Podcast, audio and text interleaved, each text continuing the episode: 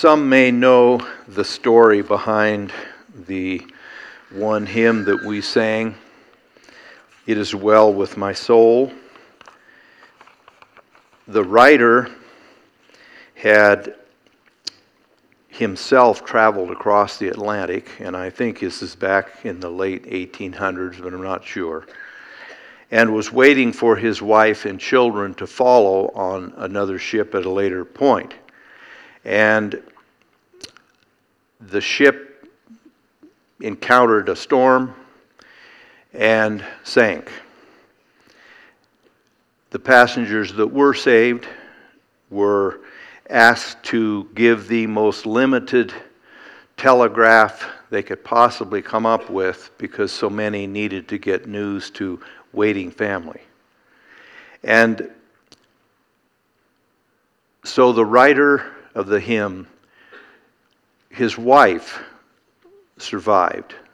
All his children were lost. She sent a two word telegraph saved alone. That let him know, of course, she'd survived, but she was the only one. And out of that experience, just days after it, while still waiting for his wife, he wrote that hymn. So when we see the words, when sorrow like sea billows roll. He knew what that meant. Yet, in spite of it, it's well with my soul. That's heart religion that Christ gives us to keep us anchored no matter what. Scripture that I want to look at today, and I'm trying to keep it short. Um, I'll just try to give you some background here rather than read a lot of Scripture. In the 26th chapter of Acts, we have Paul appearing before a Roman governor over all of Palestine and surrounding areas. And his name is Festus. Prior to Festus being appointed by the emperor, the previous proconsul, they call them, from Rome, assigned to the Jewish nation and some of the surrounding territory. His name was Felix. Now, the Jews had caught Paul in the temple falsely accused him of bringing Gentiles into the temple, which would defile it. And they were holding him in Jerusalem. Forty of the Jews that had helped arrest him took an oath that they would not eat or drink until they'd killed Paul. Um, hearing that, the Roman governor, military um, governor in Jerusalem, knew that this prisoner, who he had now found out was a Roman citizen, had to be protected. So he arranged to send him down to Caesarea Philippi, the Mediterranean coast, to Felix. Felix was the ranking ruler among all the rulers, the layers of rulers that were over that part of the world. Well, Felix heard Paul, it says, gladly listened to him a lot. And one particular time when Paul, it says, was reasoning, speaking to Felix about righteousness and self denial and avoidance of sin and judgment to come, Felix, it said, became frightened and trembled. And he said to Paul, Stop. And he uttered these words Some more convenient season, I'll call on you. He wanted to hear truth only in his time when I'm ready for it, not when God's ready for it. Well, Felix kept calling Paul to come before him and talk to him, but basically, the scripture says that Felix just wanted Paul to give him a bribe. He wanted Paul to pay him, and so that's why he called him often. His motive ceased to be any interest in God, it was getting a bribe. So when Felix is reassigned, and the emperor in Rome assigns a new proconsul, Felix, rather than, and I couldn't get off in the weeds here, and I'll do my best not to. Even today, governors and presidents in our government have the freedom, especially as they leave office, to pardon people. It's ancient. The Roman governors had that power. So Felix had the ability to let Paul go, and he knew he, had, he was guilty of nothing. But so it says in Scripture, two chapters earlier, to make the Jews happy, he left Paul in prison. So Festus, this new Roman governor, shows up. He takes stock of things, he takes him only several days. He goes up to Jerusalem, which is the hotbed of trouble, and this was a bad assignment for any Roman governor. You didn't want to be sent to Palestine because you're dealing with the Jews who were constantly in some sort of rebellion, planning one, just getting over one, or whatever. So, Festus does his best to get caught up quick. And the first thing when he visits Jerusalem, they tell him, hey, there's a guy down there that needs to be executed. His name's Paul. And he's a horrible person, and they told all kinds of stuff that he was doing. He's trying to turn the Jews against Rome and so forth. And so Festus says, okay, um, as soon as I go back to Caesarea and kind of get settled in, you guys come down, we'll hear what the deal is with this Paul. And so the day comes just a few weeks later in the 26th chapter where that meetings takes place. I can't read all of it, but um, Festus kind of introduces Paul, and he has a guest there. Now we have another guy, Agrippa. Agrippa was a king over the Galilee area, part of northern Israel, but he was under the Roman governor, which in this case now this new guy is Festus.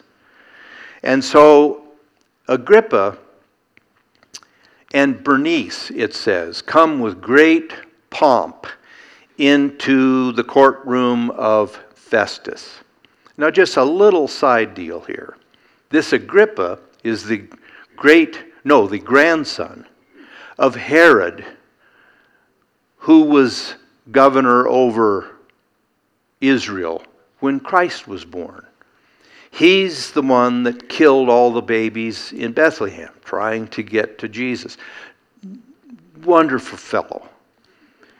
And he had he did a good job raising his son Herod, I think it was called some called him the lesser, and now his grandson because Agrippa and Bernice come in. Who's Bernice?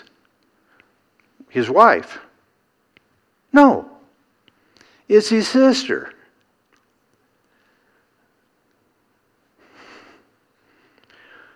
Who was his wife? So, this is weird outfit. To Agrippa, then, and Festus, Paul makes his case. Paul does here what he does in a lot of cases where he's just preaching the gospel. And it's a lesson to us. Paul just gave his testimony. They said, What do you have to say for yourself? Are you guilty of all the stuff they say? And Paul merely said, Listen, I used to persecute the people that believe in this Christ, and I even gave my vote against them to be executed. And I did everything I could to destroy this new religion followers of Jesus Christ. And he tells about he, how he's on the road to Damascus. And Jesus appeared to him, struck him blind, spoke to him, said, Why are you persecuting me? We know that story, how he then goes into Damascus. Three days he's blind. And Ananias is sent by the Lord to baptize him. The scales fell off of his eyes, and the Lord spoke to him and said, I'm calling you as a minister to the Gentiles, and you're going to suffer a lot for my name's sake. Well, he tells Festus and Agrippa all this. And in the middle of this, when he's talking about Jesus rising from the dead, Festus cries out to him. And we'll get to this as we start with verse 19. He's given, Paul is given the authority to speak to Agrippa. Therefore, King Agrippa, after the Lord appeared to me, I was not disobedient to the heavenly vision, but declared first to those in Damascus, and then in Jerusalem, and through all the region of Judea, then to the Gentiles, that they should repent, turn to God, and do works befitting repentance. For these reasons, the Jews seized me in the temple and tried to kill me. Therefore, having obtained help from God, to this day I stand, witnessing both to small and great, saying no other things than those which the prophets and Moses said would come that the Christ, the Messiah, would suffer, that he would be the first to rise from the dead, and would proclaim light to the Jewish people and to the Gentiles. Now, as he thus made his defense, Festus, with a loud voice, interrupts here Paul, you are beside yourself. Much learning is driving you mad. But he said, I am not mad, most noble Festus, but speak the words of truth and reason. For the king, now he's referring to Agrippa, the king before whom I also speak freely knows these things. For I am convinced that none of these, these things escapes his attention, since this thing, Christ, the crucifixion, the resurrection, was not done in a corner.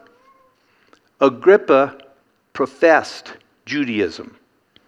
So, Paul says, King Agrippa, 27, do you believe the prophets?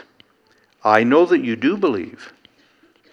Paul's being very complimentary there. Then Agrippa said to Paul, You almost persuade me to become a Christian. And Paul said, I would to God that not only you, but also all who hear me today might become both almost and altogether such as I am, a thorough Christian, except for these chains. We'll end our reading there. The haunting statement that Agrippa makes here almost you persuade me. Now, I'm aware that there are some other translations that try, feel that this should be put in the sense of a sarcastic remark. Oh, yeah, you're making, you're, you've talked me into be a Christian.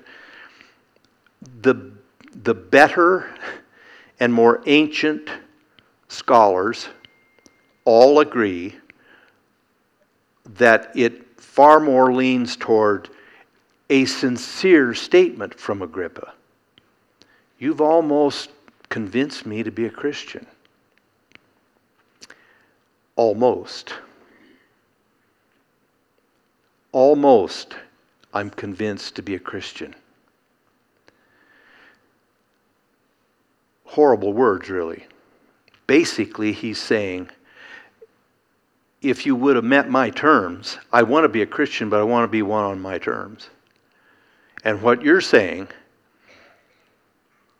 I'm almost convinced, but, but I'm not. There's no record that Agrippa ever, ever finally found his way to being altogether a Christian.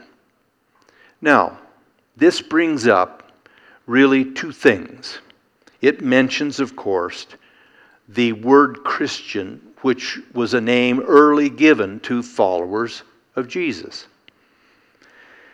And it also brings up the religion, if you want to call it that, which it is, but the religion among hundreds and hundreds of Christianity. So, the first thing we want to look at when he says, You almost persuade me to be a Christian, is Christianity itself. What is, what sets Christianity apart from every other religion? There are hundreds and hundreds, probably thousands, of religions in this world. There's one, and only one, that's true. What sets Christianity apart from every other religion? C.S. Lewis, many of us have read his books and know of him, was at some point asked that question What sets Christianity apart? And asked him to say it in one word.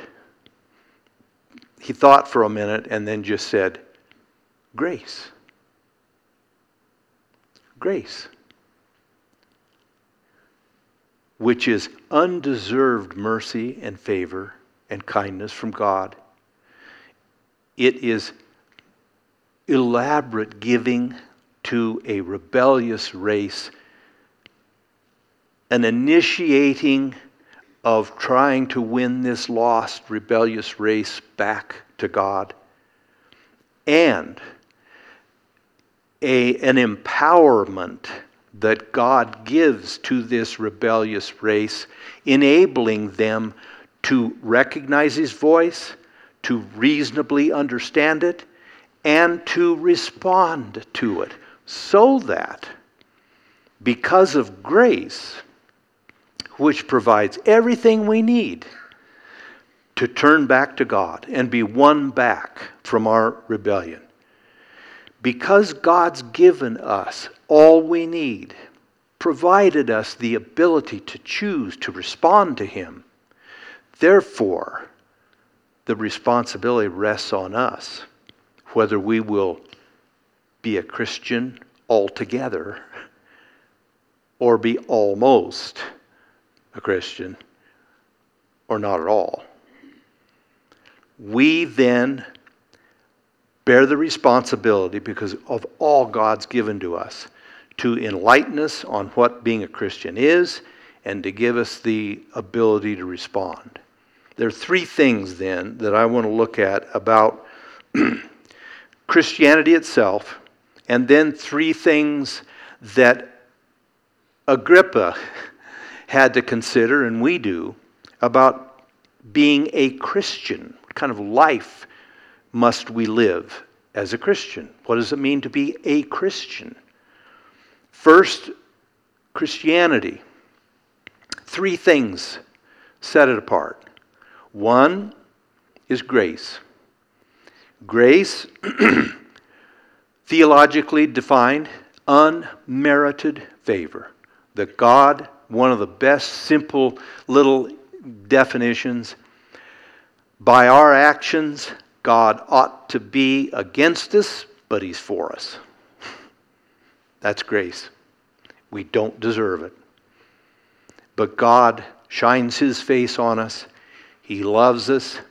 He seeks us out. He's been, He has been dogging our paths as a race since the Garden of Eden. When Adam and Eve used the power to choose that He gave them, to disobey the most basic commandment don't eat of that tree, the tree of the knowledge of good and evil.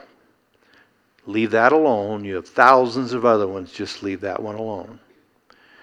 And they didn't.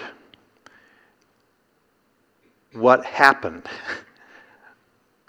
God came to them.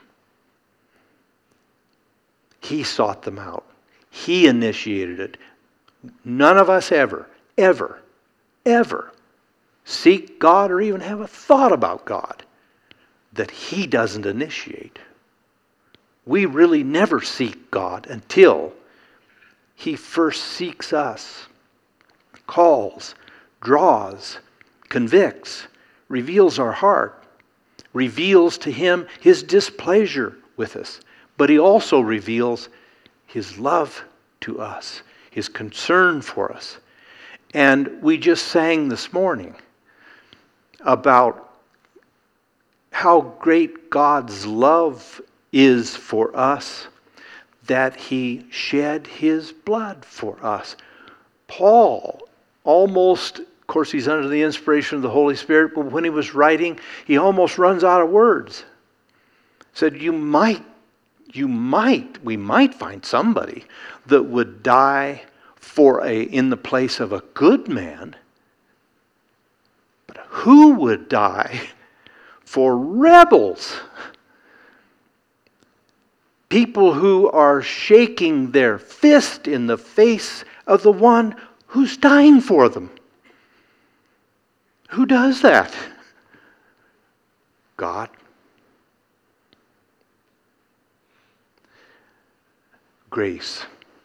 God's flood of mercy and grace is what sets Christianity apart from every other religion.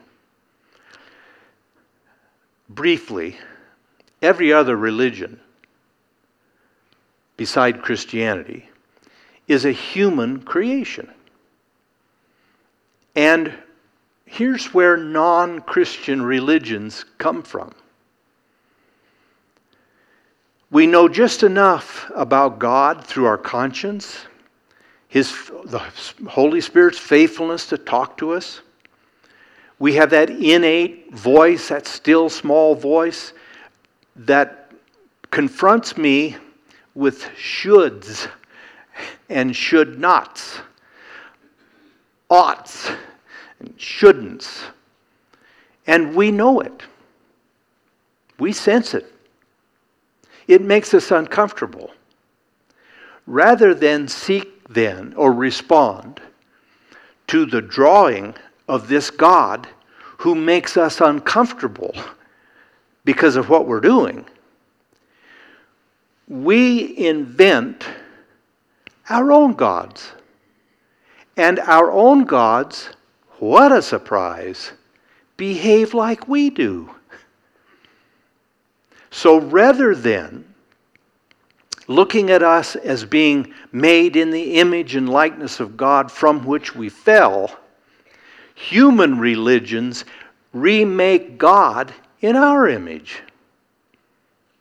So the gods, and we, we know this, the gods of the Romans and the Greeks, the hundreds of gods that they had, were involved in every kind of licentious, evil, wicked, depraved behavior that humans do.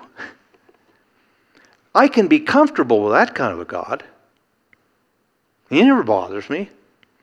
The gods, Bacchus, the god of wine, and parties, and all of the fertility gods, worshipped with temple prostitutes. That doesn't bother my conscience. Still, God does, the God, but we create gods that reflect us because we don't like the one that reflects on us and what we're doing. Really, a thought struck me when I was in college.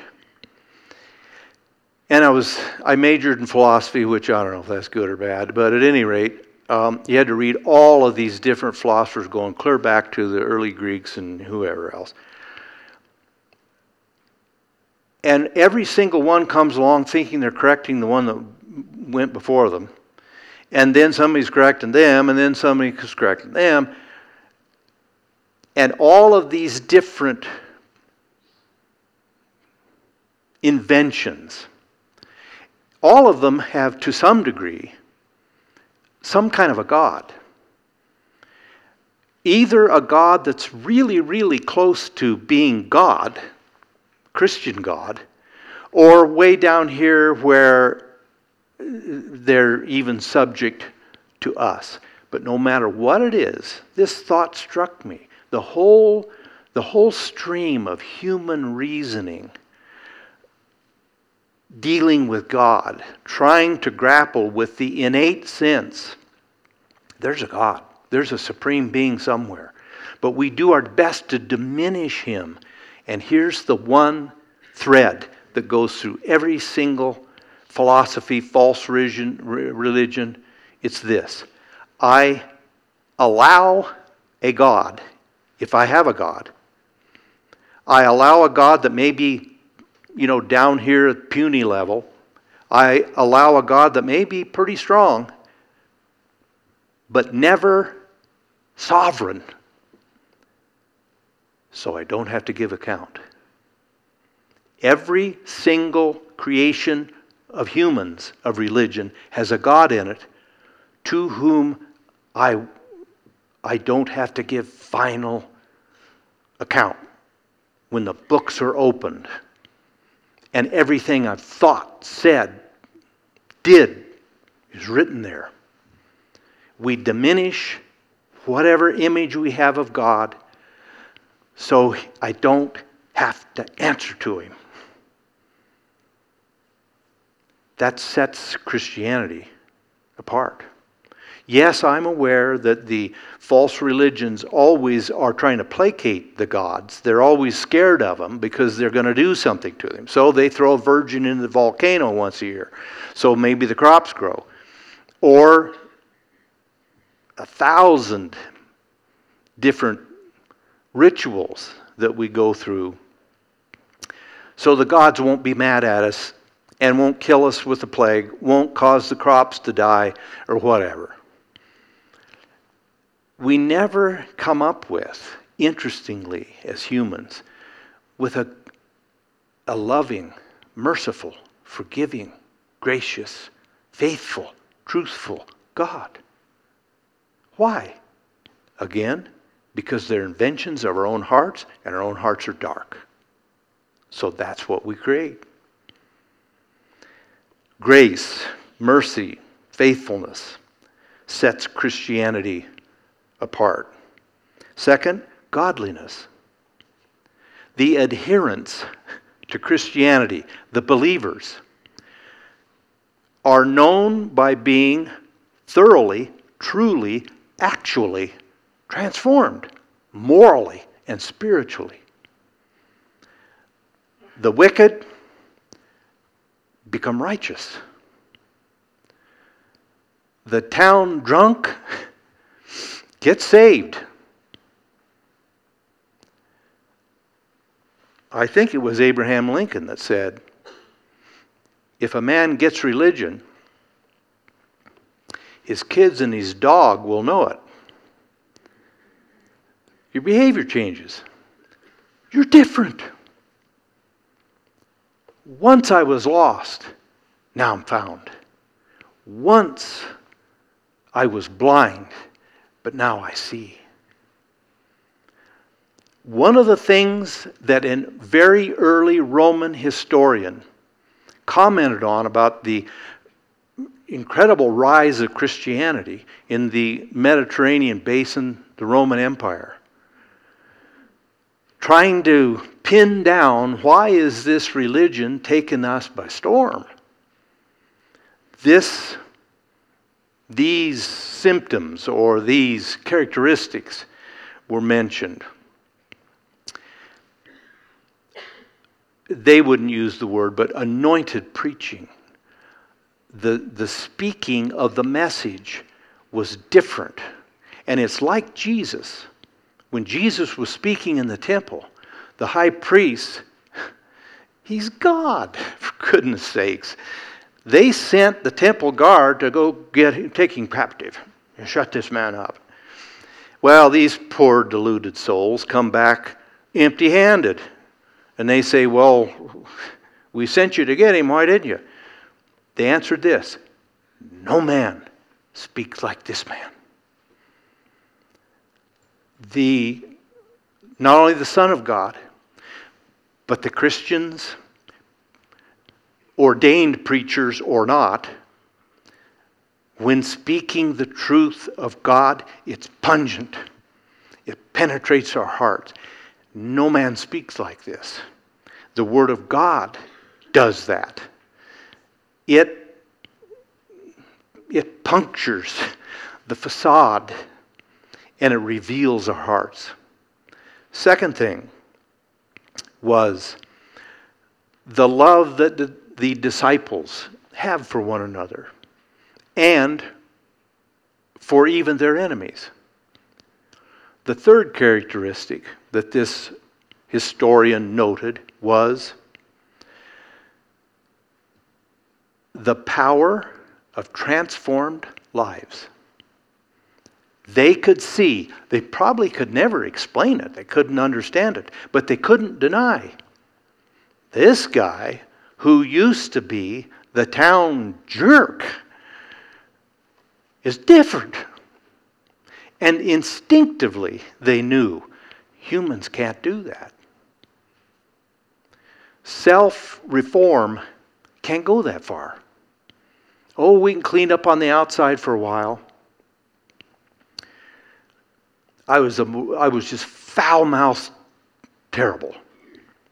And I'm in a preacher's home. Grew up in a preacher's home. Had devotions with the family every day. You had to. And my dad, who didn't mind cramming religion down your throat. I'm glad he did. He let me know and he let all of us know God's first. Period. Now, I was just wicked as can be and just cussed like a sailor. But I didn't at home. You can, you can, you can clamp it off. I thought it. I said it, I guess, in my heart. No, I didn't, I didn't. I didn't carry on around home. I could clean up. But only for a short time. It never lasted. I almost had to get out of the house to, to let the pressure valve off. But on a Friday morning, kneeling by my bed in my bedroom, God changed my heart. I didn't talk like that anymore. It left. Because Jesus said, out of the overflow of the heart, the mouth speaks. What got changed? My linguistic patterns? No.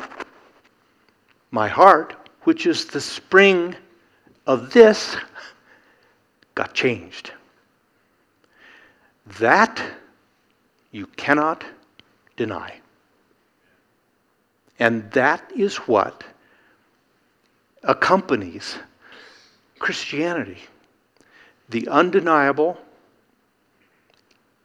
can't squelch it, change lives. third thing that sets apart Christianity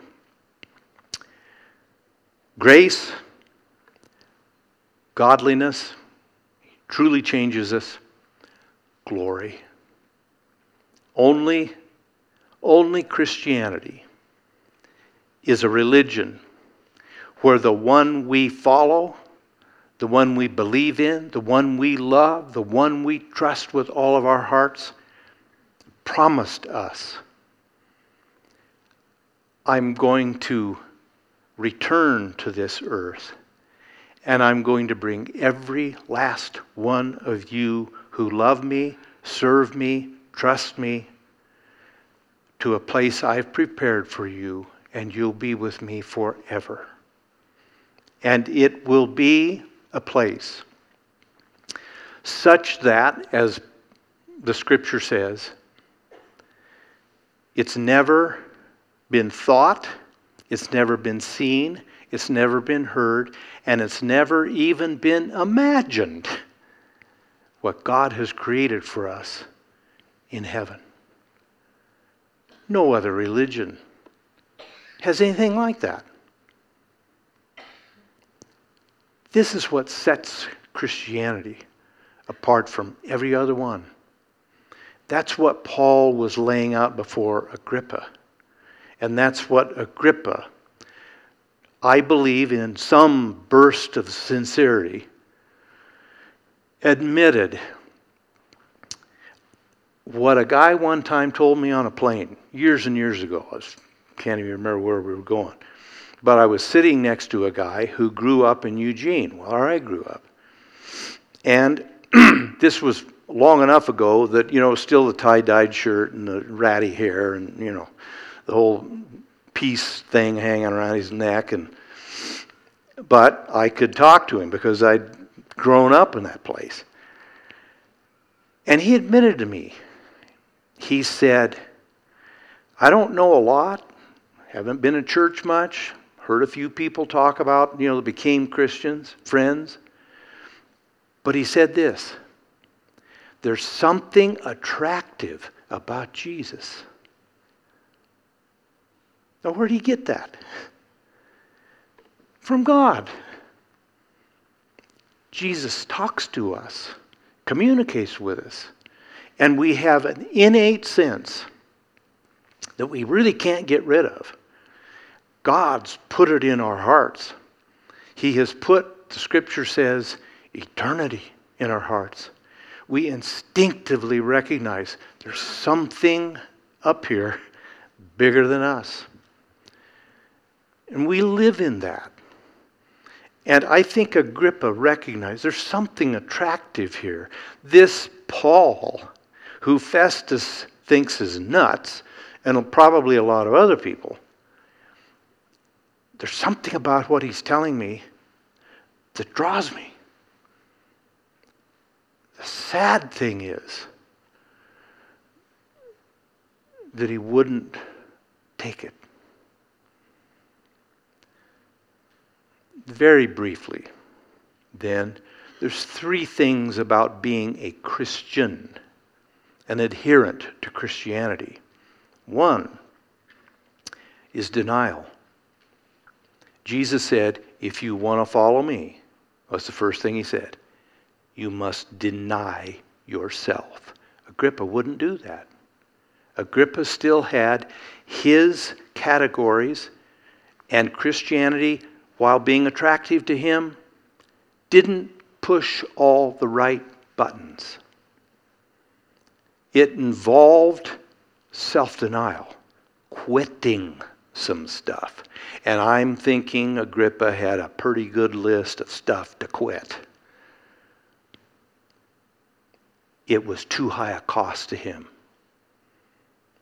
Some of it he could see, but boy, there's a few things I, I, I don't want to let go. Being a Christian is a life of self denial. But lest that come across as grudging, dreary, can't have any fun. Listen, what has walking against God ever brought any of us? Peace, joy, God's presence, smile of His favor upon us? No. No. Never. The devil always overpromises and he can never deliver. God knows how to deliver more than we ever imagined. Denial. Second, determination. That is, to walk upstream and to keep doing it. Hebrews says, endure to the end.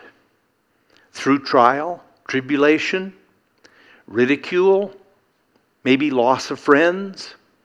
People turn away from us. But Jesus said, I will never leave your side. I'll never go anywhere. I won't leave you or forsake you.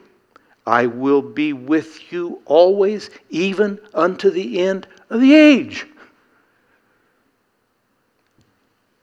So we can determine I'm going to go through with God. Finally, dependence. A Christian is someone that is utterly, has utterly divested him or herself of our rights. We've died to us, to me, my agenda, ambitions, all of that. Lord, you have me. You do with me whatever you choose. I trust you that much that you know best, you're wise, you have my best eternal interests in heart. Thy will be done. My agenda's out of the way. You do with me what you want. And the dependence then of utter faith. Lord, I believe you. Not head knowledge, but it's down in here for all of the unknowns. Really, our lives are filled with unknowns. And Jesus said, You don't even know what one day is going to bring forth. You have no idea what may happen to you today. Trust me. Even if I have you go through fire and water, as the scripture says, I'll bring you out into a wealthy place, spacious place. I'll go through it with you. We go into the furnace like the three Hebrew children. There's a fourth. He's in there too. That's what Agrippa passed up. May we not do that.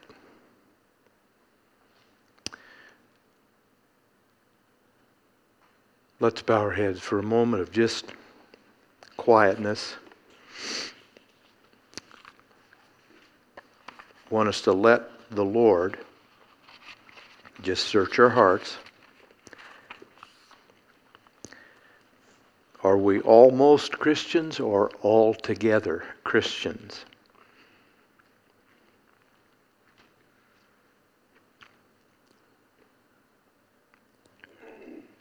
Going to have our lay leader, Scott Matheny, dismiss us with prayer.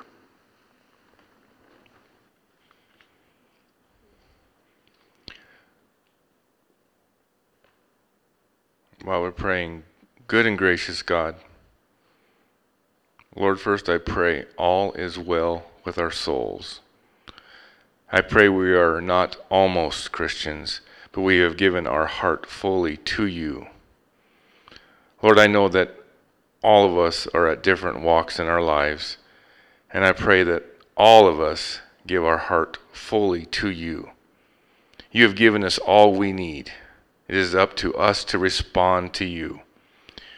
You've given us the undeserving grace. You've given us the Holy Spirit, and we have that Spirit here with us today, every day, helping us. How great your love for us is. Lord, as I pray as we walk out these doors, that we respond to you. Lord, we don't want to be like King Agrippa. We don't want to hang on to things. We don't want to have our own agenda. We want to do what you have planned for us. So as we go on with our week, let your light shine through us in all that we do, everything, not just today, but throughout the week. Lord, thank you for your grace, your godliness, and your glory that Pastor Dan spoke of. Lord, thank you for Pastor Dan and, and, and, and the word that comes through him. We're a church that is so blessed. And I thank you for each one of these that are here today. It is in Jesus' name that we pray. Amen.